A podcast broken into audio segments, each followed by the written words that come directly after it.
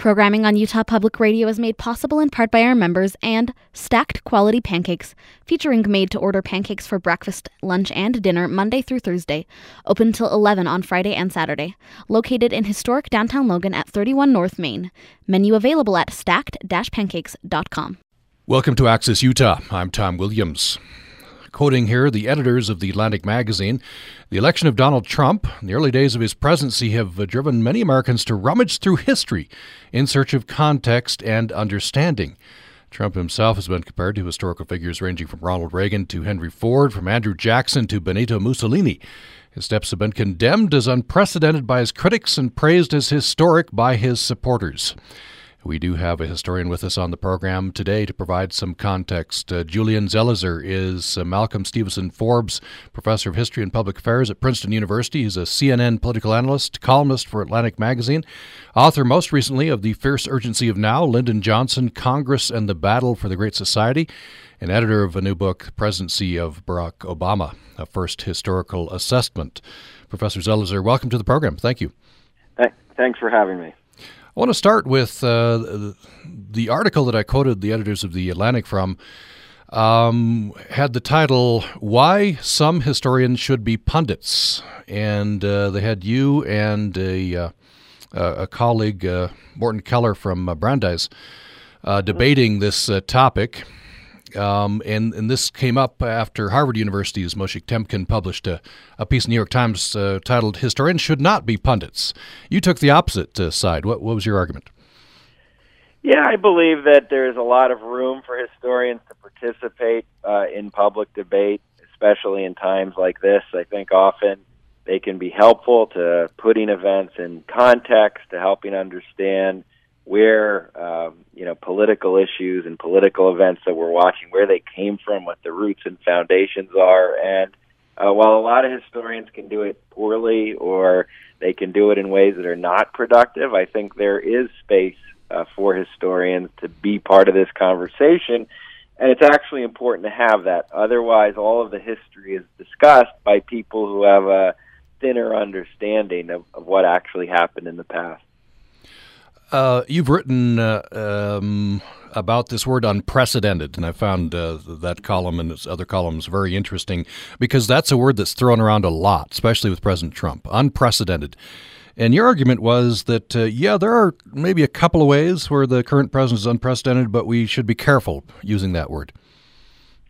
I think that's really important. It's it's clearly and understandably been one of the terms you hear almost every day uh, when something outrageous happens or when a controversial decision happens, someone is there saying, This is unprecedented. It's the first time anything like this has happened.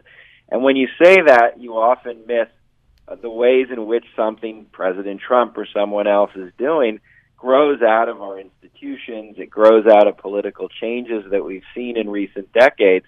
Uh, and we've seen variations of, of something like this. So, for example, uh, if you're talking about the recent debate over immigration, uh, while the separation of children from the families certainly might be a, a pretty uh, aggressive step, we've seen a harder line in immigration policy that's been really taking shape since the 1990s. And it's important to understand that. Uh, and it's important to distinguish things that President Trump, again, as an example, does that are truly new, that truly have no roots in American politics, from other parts of his presidency, such as using executive action aggressively, that we've seen many, many times before. And if we don't make those distinctions, it's it's really hard to understand exactly what's going on in Washington and and where those red flags should should be waved. What uh, what are the unprecedented things then?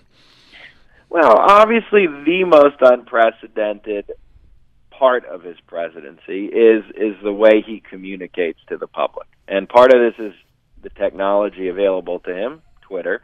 Uh, part of it is the way our, our television news system and radio system works, uh, and part of it is him and what he's willing to say.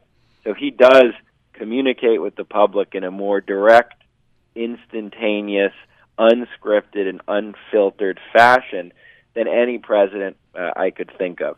Uh, even presidents who tried to directly communicate to the public, like Franklin Roosevelt through radio, did it in a more careful and deliberative way. So I think he's really introduced and pioneered uh, a new way of um, of speaking, and he's also willing to say things that are not true uh, in a way that other presidents haven't.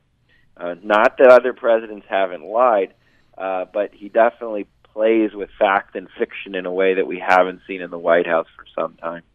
Yeah, I'm, I'm reminded uh, the uh, the incoming Vice President uh, Harry Truman famously said about FDR that he said the problem with the president is he lies. Um, but uh, the, the, you you think that the, the I guess the the way in which this president is, is using untruths is, is unprecedented.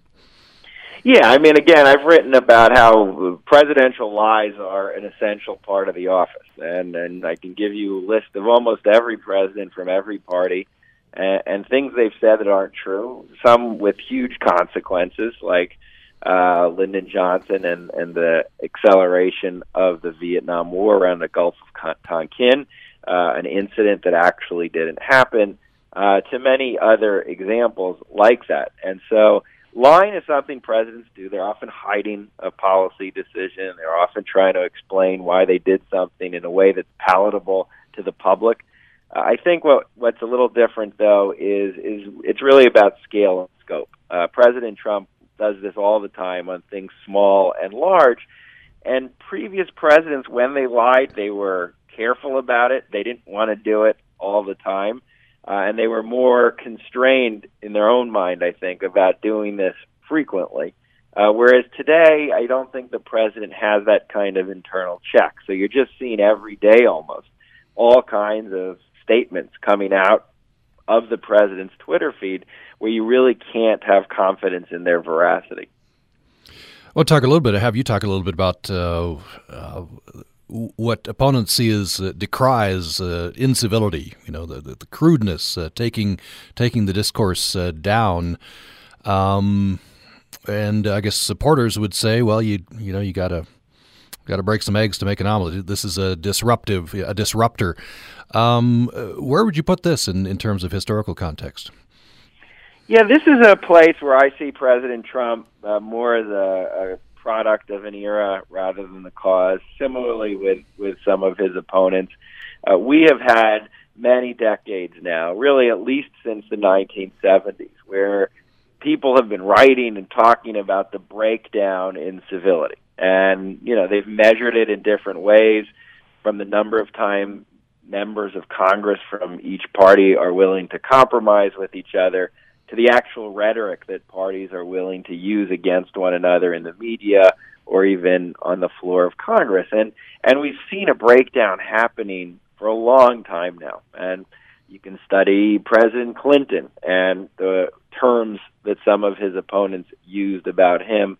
Uh, and you can do the same uh, with President Bush and, and the vehemence through which some of his opponents W. Bush uh, talked about his wartime policies, and we've seen civility really has gone by the wayside as politics has become more polarized along party lines. And so here again, it, Trump certainly is willing to talk this way in a way that's different than other presidents. He dives in without any uh, hesitation, while other presidents tried most of the time not to sound like many of the people around them. But the breakdown in civility is not the reason, uh, is not caused by President Trump. In many ways, it's the reason we have this style of politics. Do you think, uh, you know, it's, uh, I guess, fruitless to speculate or predict, but uh, I guess that's what I'm asking you to do. Is is this is this a cycle, or are we going to be in this for a long time? Do you think? Yeah, I think that's a good question, and and there's this big question when the president, when we have a new president, uh, when we have a new Congress, is it possible that this is going to change? That we'll have a reversal back to where we were at some point, and and that's possible, but it's not likely. Uh, I, I think once you understand President Trump and the politics of his presidency as a product of an era uh, where our institutions have worked in a particular way, where opponents of each other have seen each other and talked about each other in a certain way, then you see it's not going to disappear anytime soon. Uh, you might have a president who follows Trump, who's more restrained about it, who uh, is is at least sometimes trying to be uh, less aggressive. But the partisan polarization that's the bottom uh, line, that is the driving force of a lot of what we see, is not going to disappear anytime soon until our institutions work differently, until we reform parts of our political process. So uh, you might have a cleaned up version of a President Trump, but you're still going to have the same kind of politics in the years ahead. Uh, so Trump as a product, uh, you know, not as a causer of, of uh, divisions and the uh, what some see as incivility, et cetera, polarization. Um, how do you think that gets solved? Because I think uh, what, no matter where you are on the divide, I think a lot of people are distressed about the increasing divide. Yeah, uh, some of it won't go away. This is the era. We've had other eras that are very uh, divisive, such as uh, the late 19th century, and and they don't disappear soon because this is how people feel, and the divisions over issues are really there, uh, and and they don't just dissipate uh, until some of the big political questions in front of us go away, and, and they might not. Uh, but the best way in which we at least temper these instincts in our politics has been through government reform or uh, reforming the political process. So there's many areas people look to. One area is uh, how we create congressional districts. And can you have a different system where each party isn't able to gerrymander districts so precisely uh, so that candidates are constantly trying to placate the activists in the electorate? Uh, you can talk about nurturing and uh, and promoting different kinds of, of news media uh, that are not, as some are on television, for example, very partisan in how they present the news.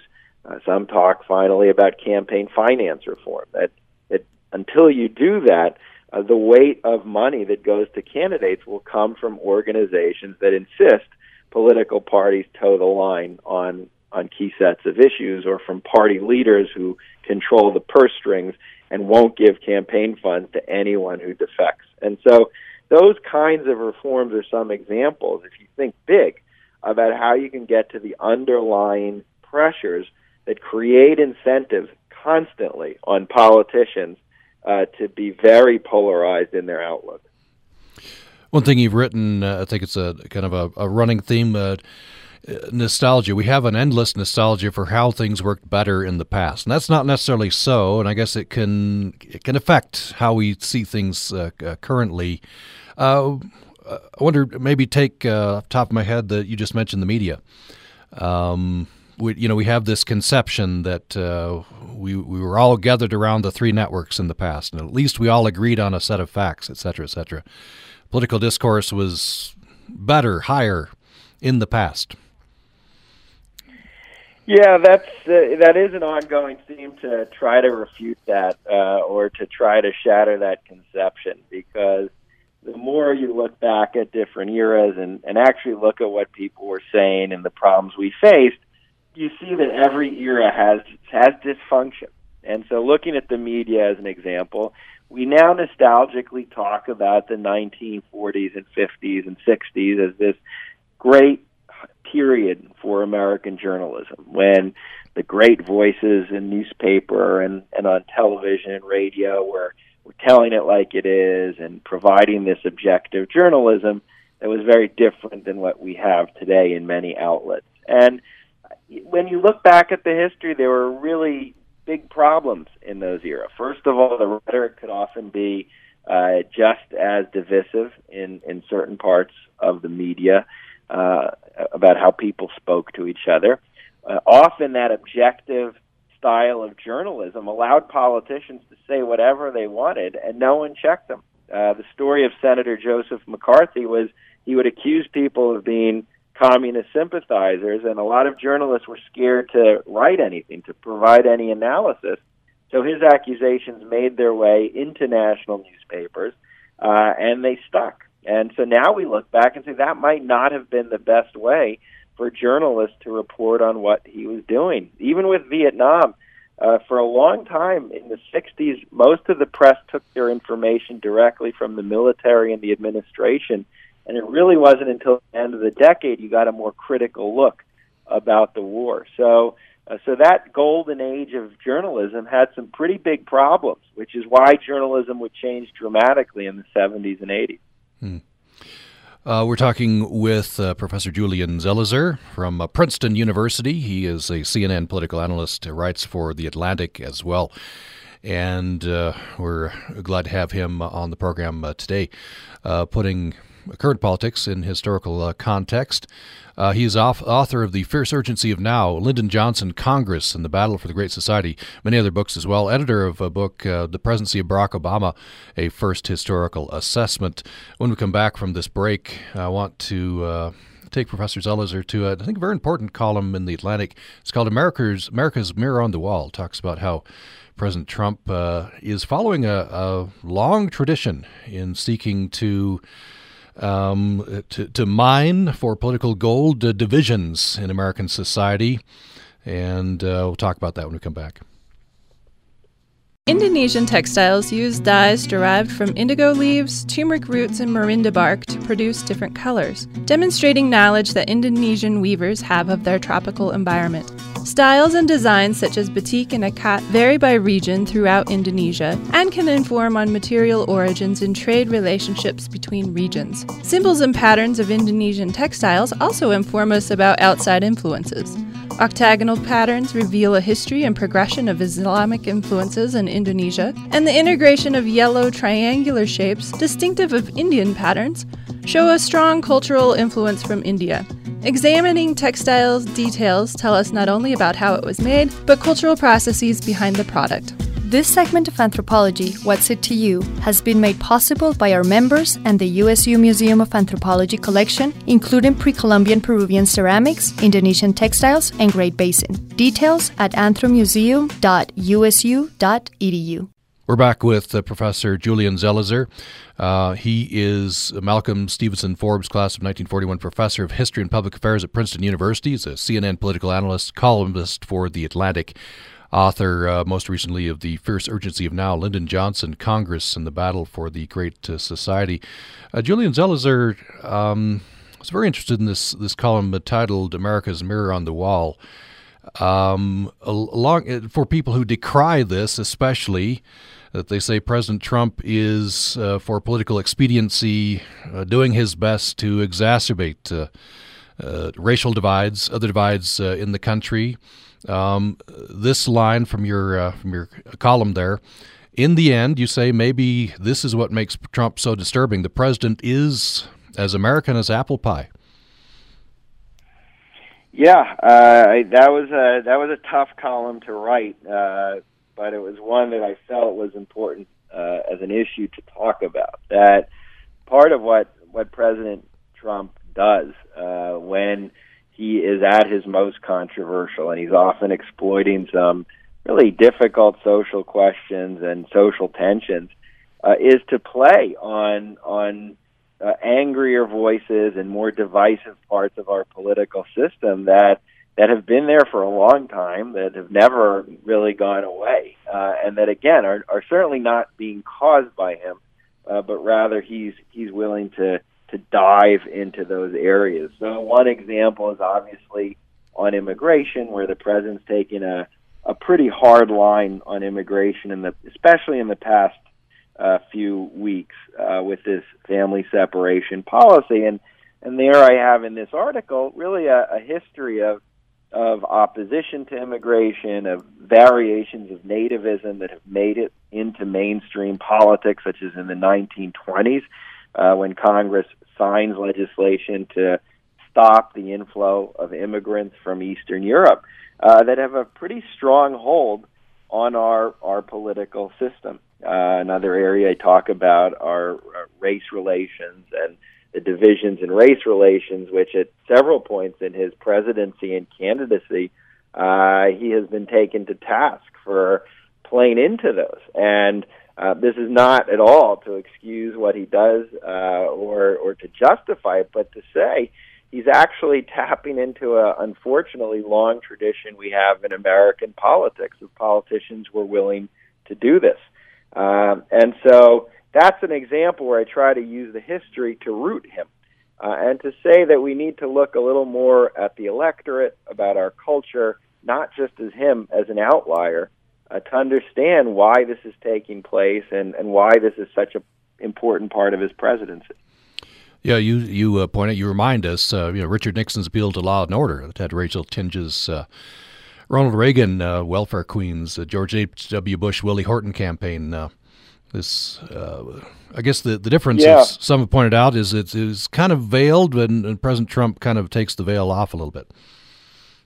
I think that's true, and and that that I wrote about a little bit in, in response to to the immigration debates in the last few weeks, and and, and I think uh, this kind of criticism in the examples you just mentioned is, is something that's been discussed for a while. Was, when Richard Nixon spoke about law and order in 1968, and, and even as president, many critics instantly said he was just playing on uh, racial tensions that came out of the riots in New York and Detroit in 1967. He was really using that to rail against civil rights protesters. There's data now, archival data from the Nixon presidency, that that was actually exactly what he was trying to do, and to create divisions in the Democratic coalition. And, and Ronald Reagan, when he spoke about welfare queens, or when he talked about state rights uh, in certain locations uh, that were the site of civil rights protests, was also taken to task for exploiting these kinds of divisions for political gain. And I think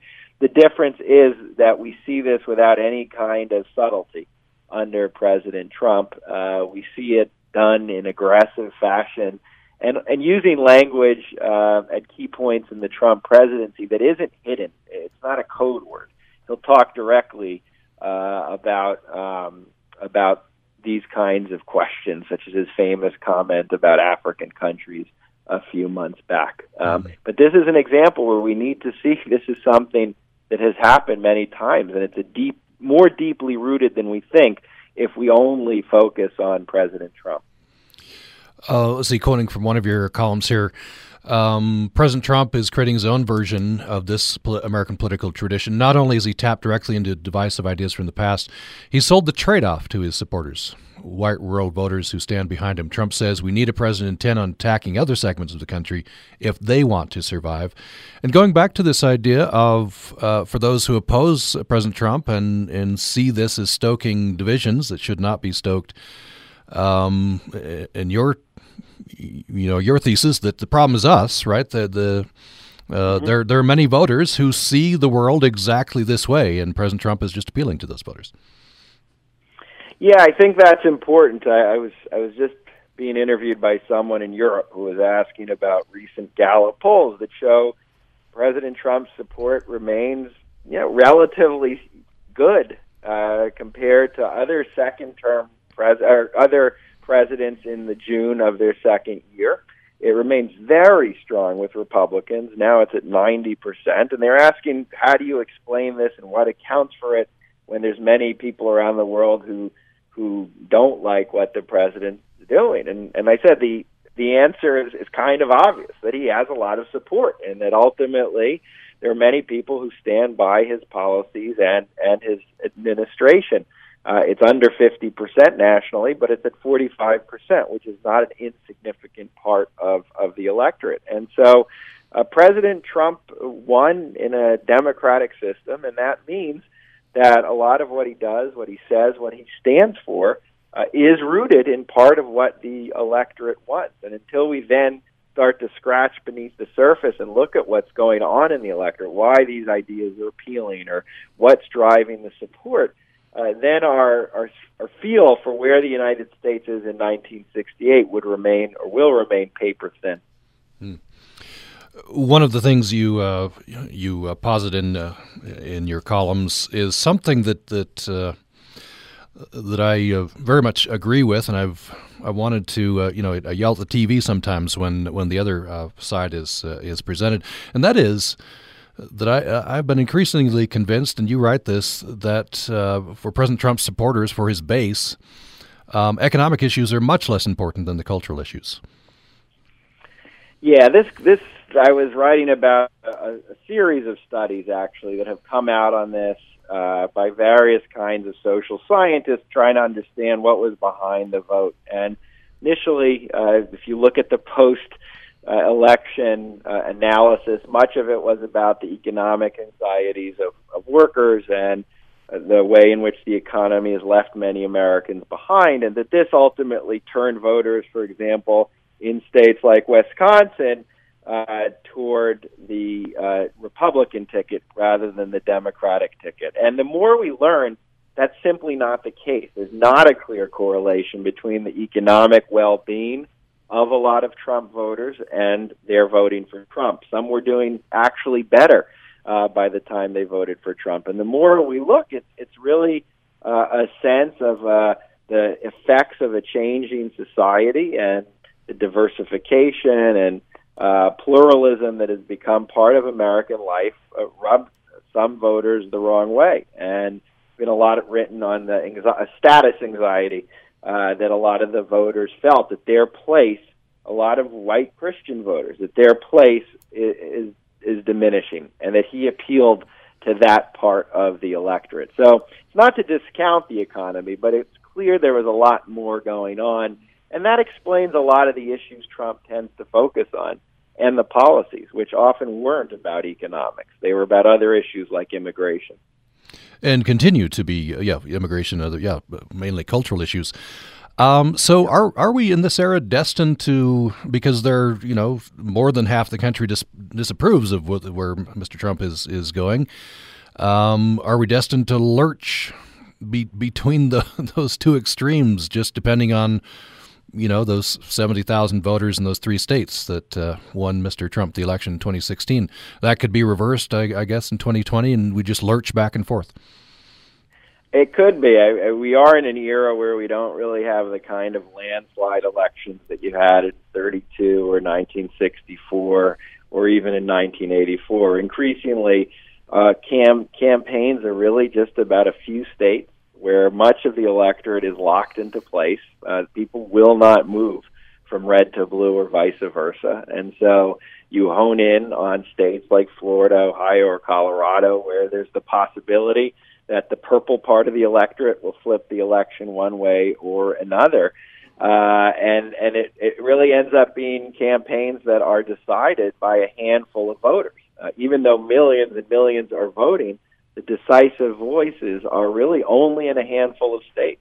And I think that's not going to change uh, for for a while. And all the polls that we're seeing now uh, suggest or show pretty clearly President Trump is clearly not convincing the voters who didn't like him to come on board.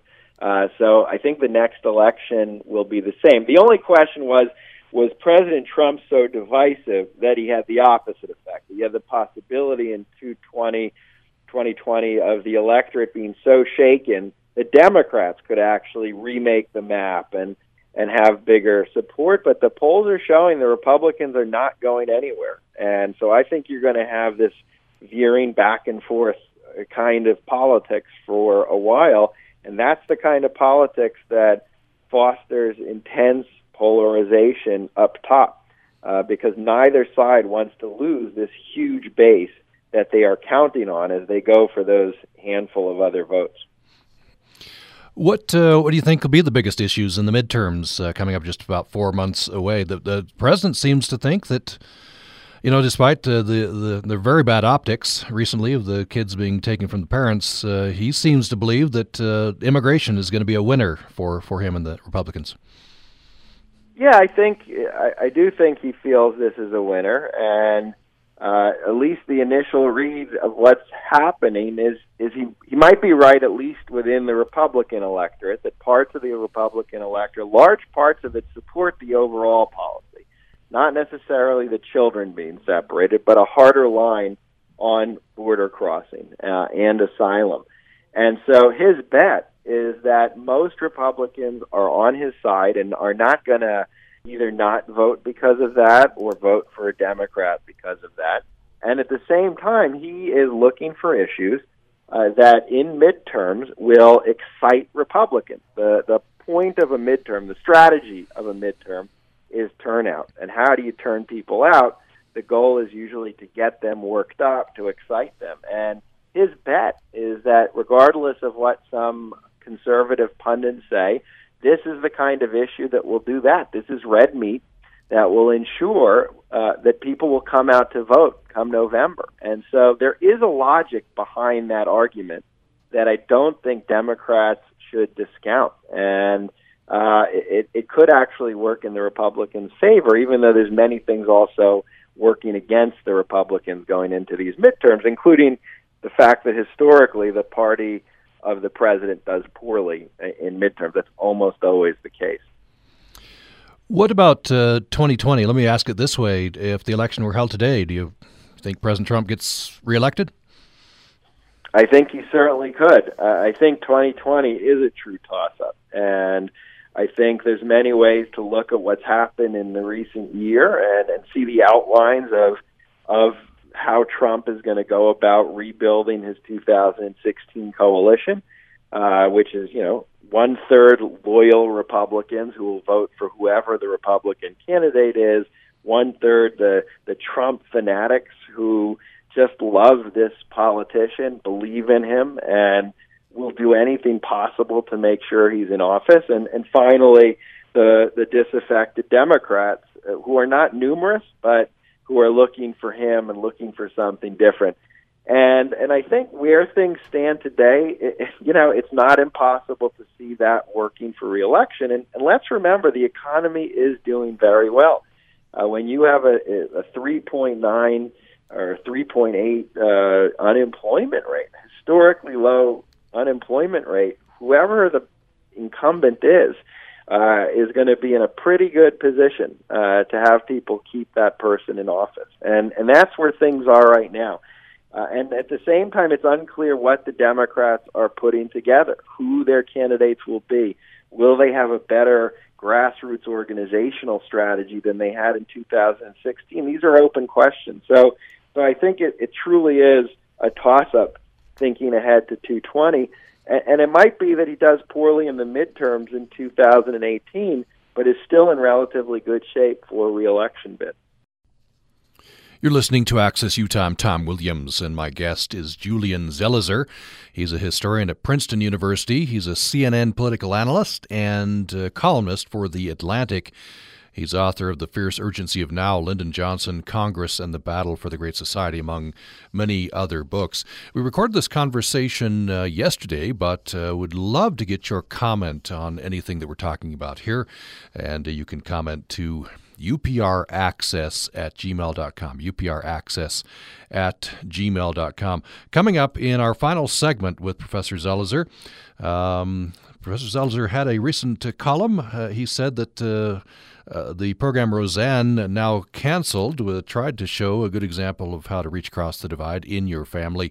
He says there's a much better example, a show from a previous decade. We'll talk about that and much more following this break.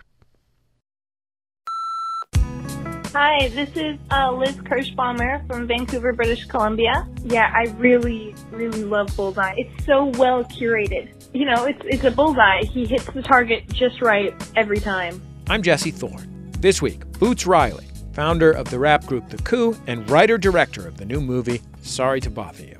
That's on the next Bullseye from MaximumFun.org and NPR. Join us Saturday afternoon at 1 on Utah Public Radio. As Denny approached the river, he felt as though his life had been a piece of bark on that river, just going along, not thinking at all, headed toward the waterfall. Ellen Burstyn reads Elizabeth Strout. This week on Selected Shorts from PRI, Public Radio International. Join us Sunday afternoon at 1 on Utah Public Radio. I'm Jeremy Hobson. President Trump thinks his tough immigration policies will be good for Republicans in the fall elections. Our issue is strong borders, no crime. Their issue is open borders. Let MS 13 all over our country. That's what's going to happen. We'll ask our political strategists. That's next time on Here and Now. Join us this morning at 11 on Utah Public Radio. If you just joined us, we're talking with Julian Zelizer. He's a historian at Princeton University, CNN political analyst. a columnist at The Atlantic, author of The Fierce Urgency of Now, Lyndon Johnson, Congress and the Battle for the Great Society. That's the latest of his uh, uh, several books. Uh, also, editor of a book, uh, Pr- The Presidency of Barack Obama, a first historical assessment. Professor Zelizer, I wanted to talk about a, a column uh, titled What Trump Era Democrats Can Learn from LBJ. One of the points you made in that article was that LBJ, for all of his talents, um, and and the, the great accomplishments uh, that he, that he made uh, failed to protect his his legacy.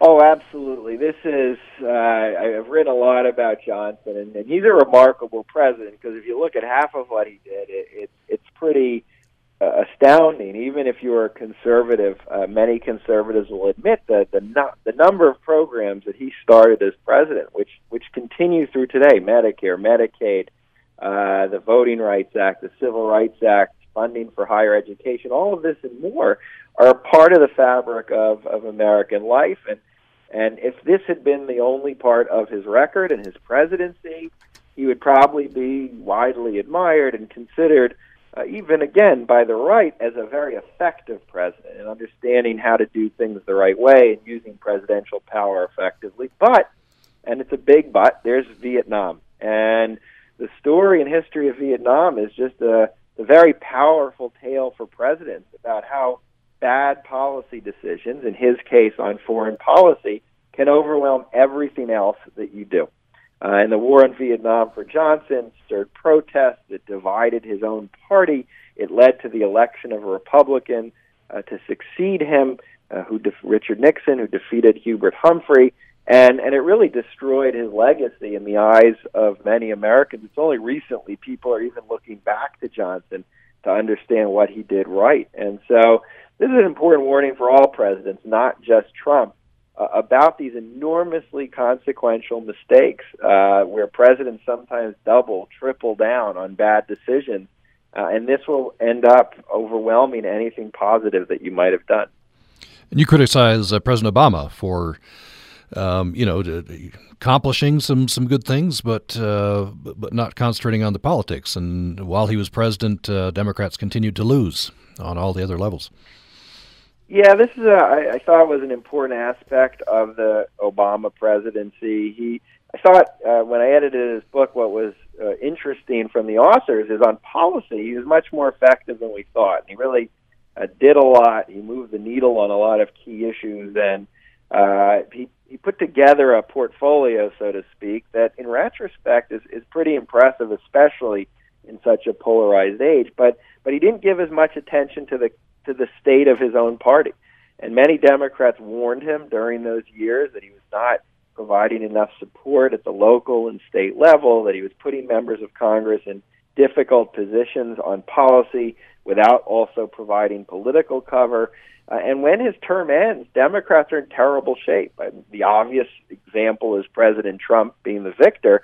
Uh, but in Congress, Republicans control Congress. In state legislatures, Republicans have overwhelming control uh, in many states, and same with governorships. And so uh, this is important because uh, no matter what your accomplishments are, if you are followed by the opposition, if you're followed by not just a president, but a Congress that is set to dismantle everything you've done, uh, you have a problem on your hands. And Obama didn't create the kind of coalition that could outlast him, and I think he's seen some of the consequences.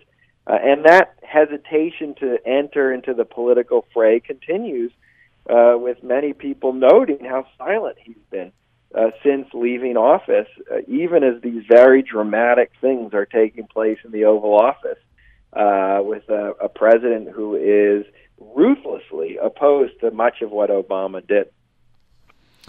Uh, you've also written about the Democrats, some Democrats, um, impeachment fever. Some, some top, you know, Nancy Pelosi and others are trying to tamp that down. Uh, the grassroots, uh, some, um, you know, really, really want to take over the House and proceed immediately to impeachment. And I believe in your uh, column you threw some cold water on that. Yeah, I think uh, it's a dangerous path. I think on two levels.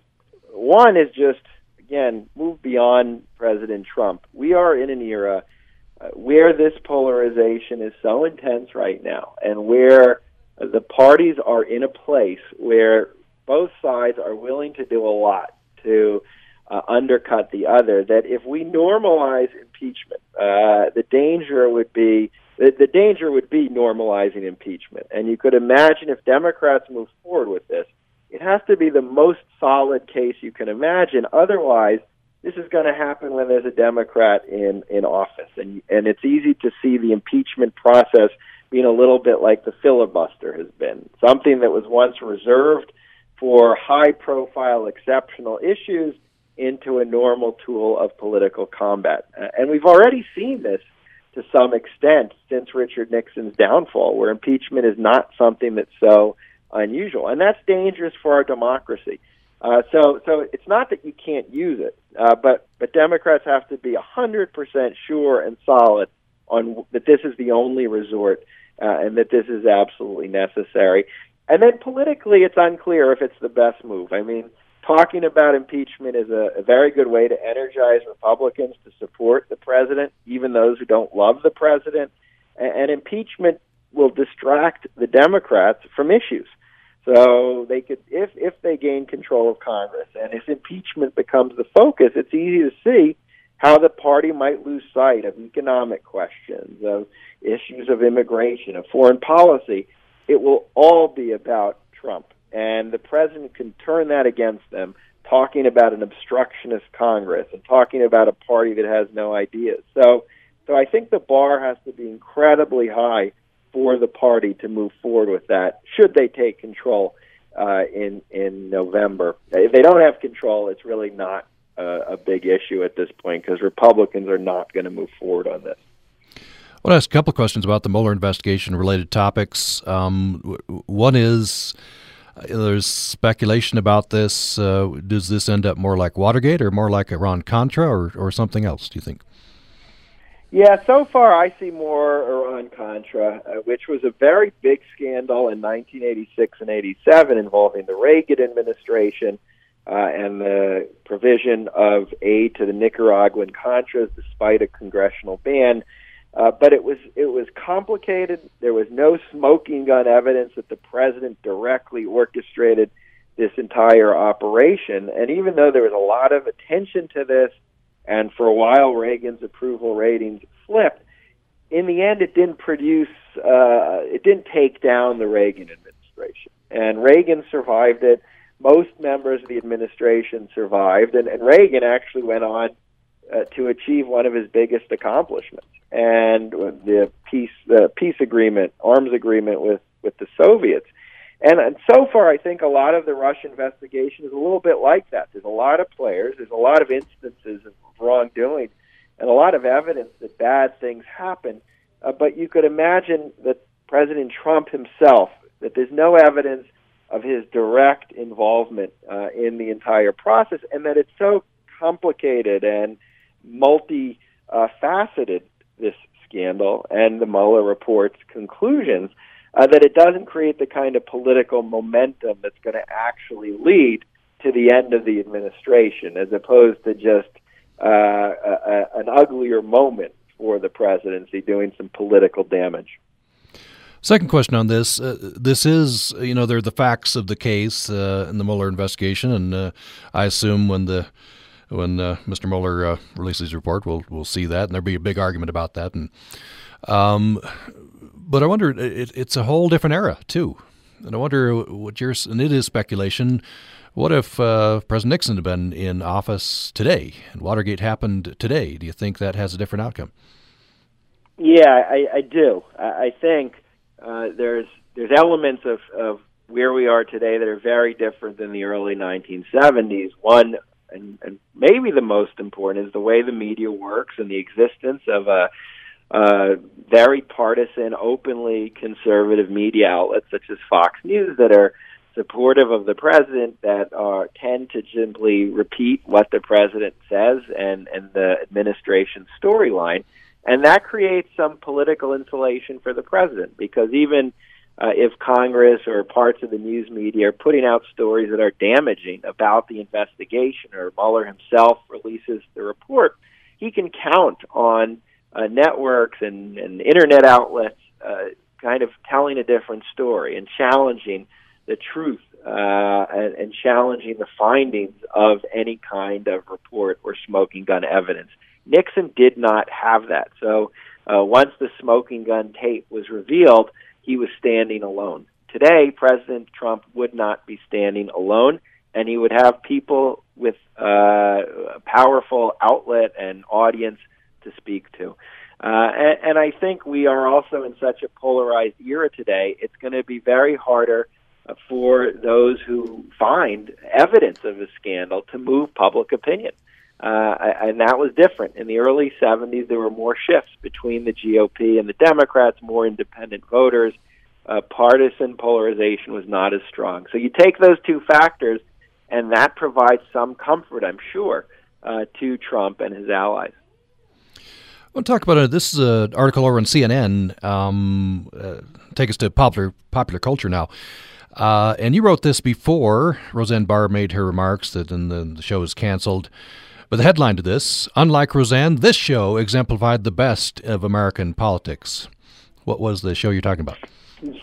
Yeah, that. Uh, so, so I wrote that in, in connection with that Family Ties, which which is a also a show during a conservative era, and uh, this was the story of uh, the son, focused on the son, played by Michael Keaton, of two baby boom hippies, and he's very conservative. He's a uh, a Reaganite, and that's the whole uh, premise of the show: the tension between the parents uh, and the son.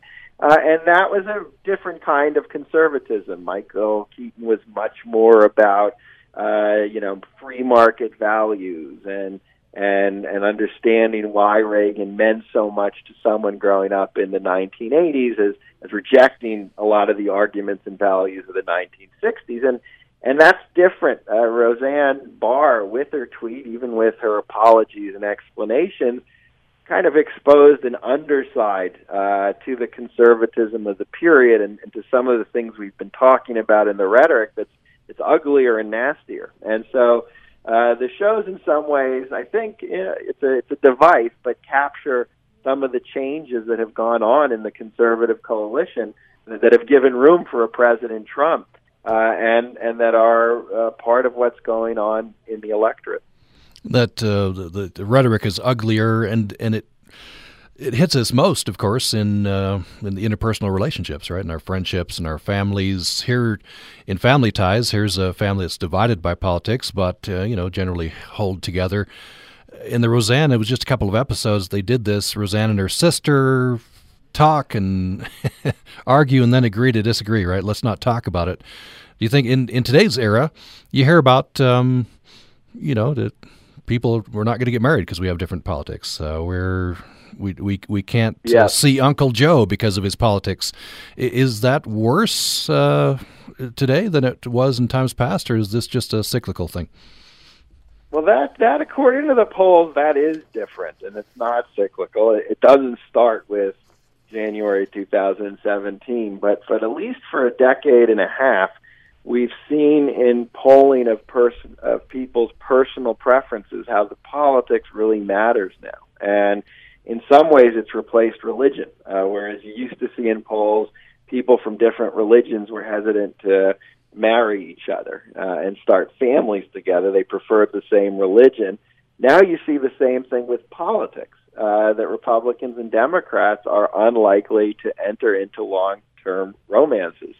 Uh, and this is pretty notable. Uh, and again, this is an example of a change we've seen. It's been jokes have been Curb Your Enthusiasm, a show that was on several years ago. There was a whole season about the lead character Larry David pursuing an actress, and when they're finally about to consummate the relationship, he sees that she has a picture of President George W. Bush uh, in her dressing room, and and he leaves. At that point, they can't they can't really be together because of that. Uh, and and that's the world where President Trump comes from. So I think this polarization runs deep. It's personal, uh, and it affects our, our living rooms, our dining rooms, and uh, that's why it won't go away so quickly. This is how a new generation comes of age. They learn this from their families, their parents, their extended families. Uh, that you stay loyal to your party and that it means something. So unless you're a rebel and, and the rebellion comes from abandoning the politics of your parents, uh, I think at a personal level, it's going to be very hard for people to discuss these kinds of issues and to interact. And then that's replicated on the national stage. You are listening to Access Utah, and I'm uh, Tom Williams. Our thanks to uh, Julian Zelizer uh, historian at Princeton University, CNN political analyst, author most recently of The Fierce Urgency of Now Lyndon Johnson, Congress, and the Battle for the Great Society. Interesting discussion there, and uh, we have had an email come in from Steve. Steve says perhaps it's because Princeton is only 180 miles from Washington, D.C., where the Beltway pundits worship at the altar of uh, both siderism, that your guest is leaning over so far to blame incivility on structural causes, this uh, thus avoiding uh, assigning blame to the real culprit, the GOP. Incivility, demonization of political opponents, and a refusal to work with the other side are all practices promulgated and perfected by the Republican Party and the Republican Party alone. Richard Nixon pioneered the presidential enemies list. Reagan's Interior Secretary James Watts famously distinguished patriots from a different breed, members of the Democratic Party. Newt Gingrich instructed the GOP to rhetorically separate Democrats from quote unquote normal people. It was a Republican congressman who shouted, You lie, at the Democratic uh, president during the State of the Union address.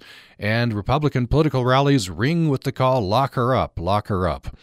In a nationally televised debate, Donald Trump called his Democratic opponent such a nasty woman, and on and on and on.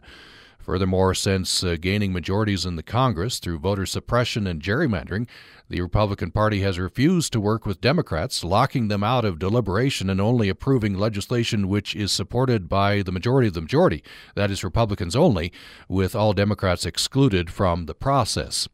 This is the political culture which gave us the likes of Louis Gohmert, Michele Bachmann, and yes, Donald Trump himself. And it will not go away until the Republican Party radically transforms or goes out of business entirely. You can name nothing comparable on the other side because there is nothing comparable.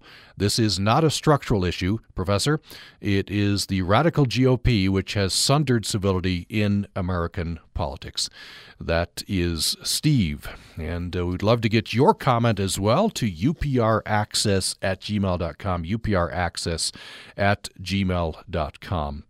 And thanks for listening to Access Utah today.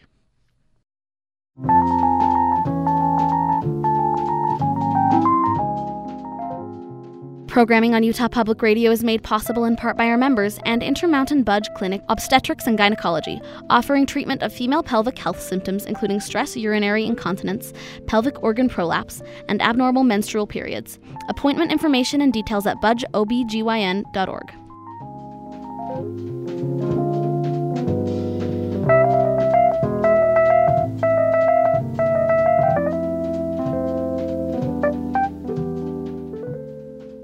Programming on Utah Public Radio is made possible in part by our members and Devour Utah, a monthly magazine devoted to covering Utah's dining and drink scene with a spotlight on cooking, local happenings, and libations.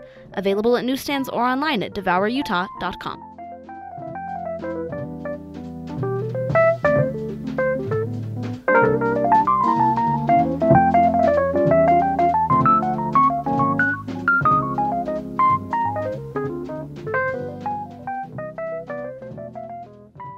You're listening to Utah Public Radio, a statewide service of Utah State University and the College of Humanities and Social Sciences. KUSR Logan, KUSK Vernal, KUSL Richfield, KUST Moab, KCEU Price, KUSU FM Logan, and also heard at upr.org.